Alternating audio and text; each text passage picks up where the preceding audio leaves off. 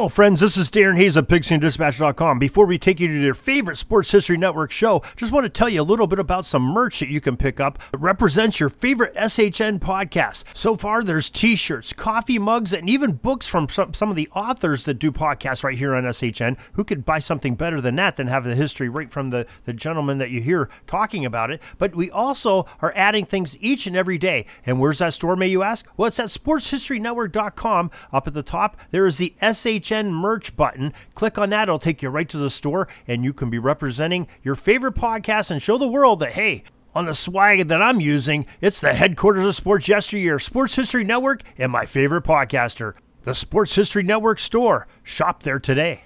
There's only one school I'm aware of with a nickname of the Hoyas.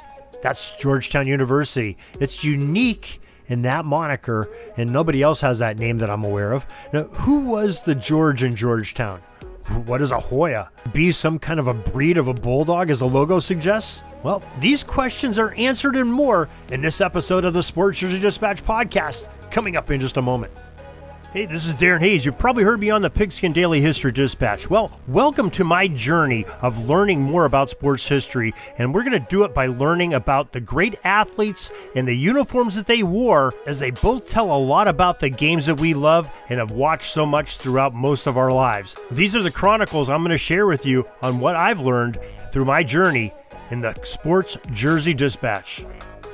Hello, my friends of sports history. This is Darren Hayes of the Sports Jersey Dispatch podcast. Welcome once again to the Pig Pen, your portal to all things great in sports history, and welcome to another edition of answering some of the origin stories of some nicknames, teams, and schools. And we have a little bit of all of that uh, today as we talk about the Georgetown Hoyas and answer some some questions that we had up there at the top in the intro. Uh, before we get to that, though, let's make sure that you are aware of how to collect all of the stories that uh, we have coming out, our podcasts, our articles uh, in the Pigpen, which is Pigskin Dispatch, Jersey Dispatch, uh, Yesteryear Hub, and Orville Mulligan SportsWriter.com. Uh, uh, comes out in one place each and every day, seven days a week, 365 days a year at 6:30 a.m. And that is by our newsletter. You can sign up for it very easily. Go to the show notes of this very podcast and click on subscribe for email two simple questions and you'll have it tomorrow morning in your inbox or go to the top of the page of pigskindispatch.com or jerseydispatch.com. And now to the story of today. The Georgetown Hoyas men's basketball team is one of the most iconic teams of the last four or five decades. Now, who can forget those 1980s teams under Coach John Thompson that played in the NCAA tournament finals? Uh, you remember that team that had Patrick Ewing and Sleepy Floyd, and they played against Michael jo- Jordan and James Worthy and the gang at North Carolina, coached by Dean Smith. How about Allen Iverson, Othello Harrington? Uh, those are just some of the great players that demonstrate the talent level that was part of the school's excellent basketball tradition, and uh, they have some pretty decent teams here recently as, as well. Now, have you ever thought of their name, though? The nickname, the Georgetown Hoyas. Well, let's start with the school name, Georgetown. A very novice first thought, and one that comes to my mind at first before I researched, was would be that since the school's location is in the heart of Washington D.C., the George portion referenced would be in reference to President George Washington himself. But according to the Georgetown University's Our History page, this presumption of mine and anybody else's would be totally incorrect. The school was founded by John Carroll, who in 1789 secured a deed for a one acre property overlooking the town of Georgetown, there in the Maryland, Virginia area.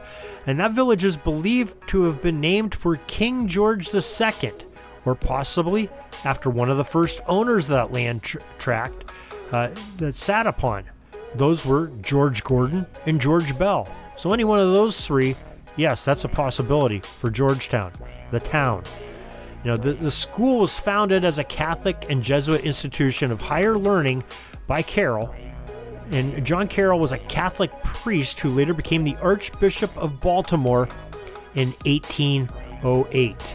So, The school Georgetown was built in the village of Georgetown, or overlooking the village of Georgetown, later became Washington, D.C.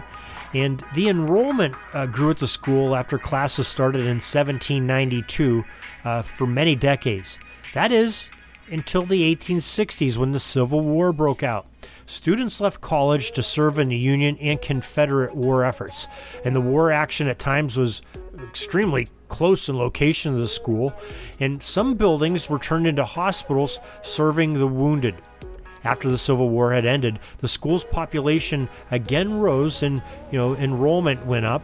And in 1876, the students in a tribute to both sides of the war because it's pretty close to the Mason-Dixon line.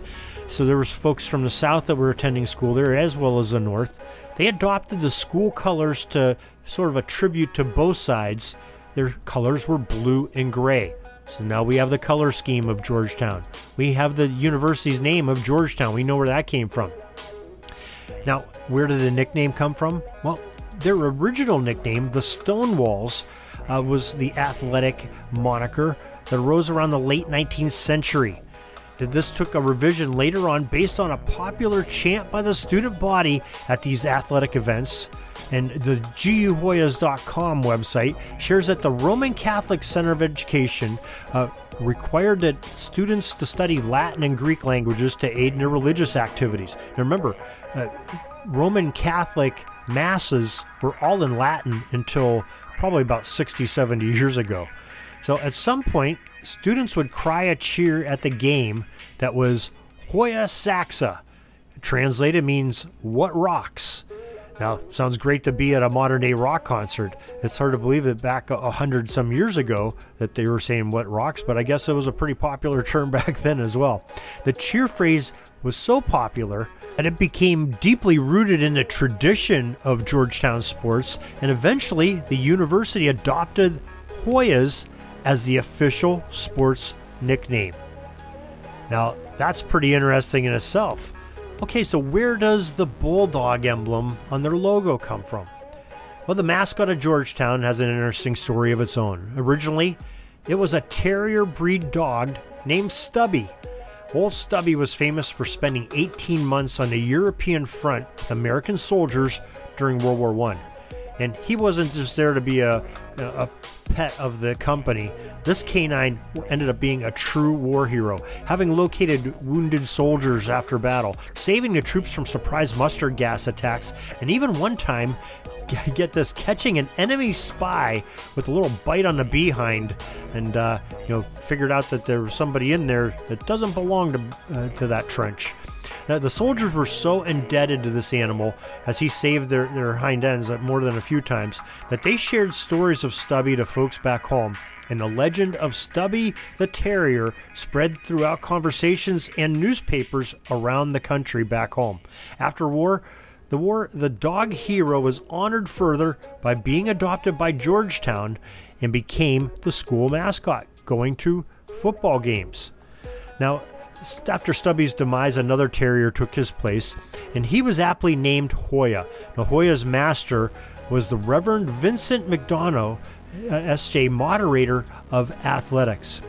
As the chief guy in charge of sports at the school, McDonough would bring up the pup to events, in particular the football games at Georgetown in the 1920s and 30s. Yeah, I know you're a little bit surprised, but the university once had a, a pretty top notch football program too. Now, after Hoya came the Great Dane named Butch during the 1940s. However, in 1951, the institution suspended its football program, and that live mascot faded away from the scene at Georgetown events as well. Know, football being an outdoor sport's perfect for a live mascot. Hard to take one into a, a basketball game or a wrestling match or any other event that's inside. So, you know, the live mascots are pretty much reserved for the outdoor games of football. And in 1962, a new breed of canine, a bulldog named Jack, became the symbol of school spirit. And he garnered its way as the emblematic logo of Georgetown University sports. Now you can picture that logo. It's a bulldog's body and head with a, a blue cap with a G on it for Georgetown on his head, sort of a baseball cap like, and uh, it's pretty pretty uh, iconic as an emblem and a logo. People know what it stands for, and that's what a logo is all about. It represents uh, the school or the team uh, that uh, it uh, is there for quite well. And uh, I think we recognize that today. So that's the story of the Georgetown Hoyas, uh, their nickname, their moniker, their school name, and their logo. Hope you enjoyed this little bit of history. Hope it cleared up a few questions. I know it did for me in uh, my research. Kind of an interesting story all the way around. And uh, we do this a lot, and we hope you, you'll join us next time for some more great sports history here on the Sports Jersey Dispatch podcast. Until next time, everybody, have a great sports history day. We're dribbling around and see the shot clock's almost out, so we got to put up our shot and come back tomorrow for some more great sports history. We invite you to check out our websites, jerseydispatch.com and pigskindispatch.com. Not only see the daily sports history, but to experience the preservation of great events and people that play the games. Find us on Pigskin Dispatch. It's also on social media outlets of Facebook, Twitter, Instagram, and don't forget the Pigskin Dispatch YouTube channel to get all your daily sports history. Pigskin Dispatch is happy to be associated with the Sports History Network, the sports headquarters of yesteryear, found at sportshistorynetwork.com. This podcast is part of the Sports History Network, your headquarters for the yesteryear of your favorite sport. You can learn more at sportshistorynetwork.com.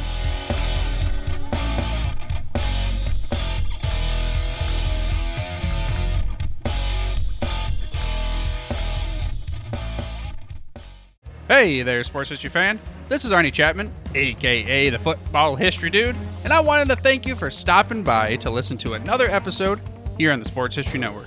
Our podcasters are passionate about uncovering and sharing sports stories from yesteryear. And if you didn't know it already, we have over 30 shows across the network covering all sorts of sports history topics. In fact, here's a glimpse into one of our awesome podcasts here on the network. Each week, the official Football Learning Academy podcast will take you deep into the history of pro football through interviews with players, coaches, or administrators in the NFL, as well as interviews with Pro Football Hall of Fame selectors, authors, and historians You'll learn how the game evolved and important moments that shaped the sport into what it is today. And don't miss the Pro Football History Nugget of the Week. Listen to the official Football Learning Academy podcast on the Sports History Network. How about that? I bet you're super hyped to go and listen to that new podcast, right? Well, to learn about this show and all the other podcasts on the network, head over to sportshistorynetwork.com forward slash podcast. Again, that's sportshistorynetwork.com forward slash podcast. Head over there today to find your next favorite sports history podcast.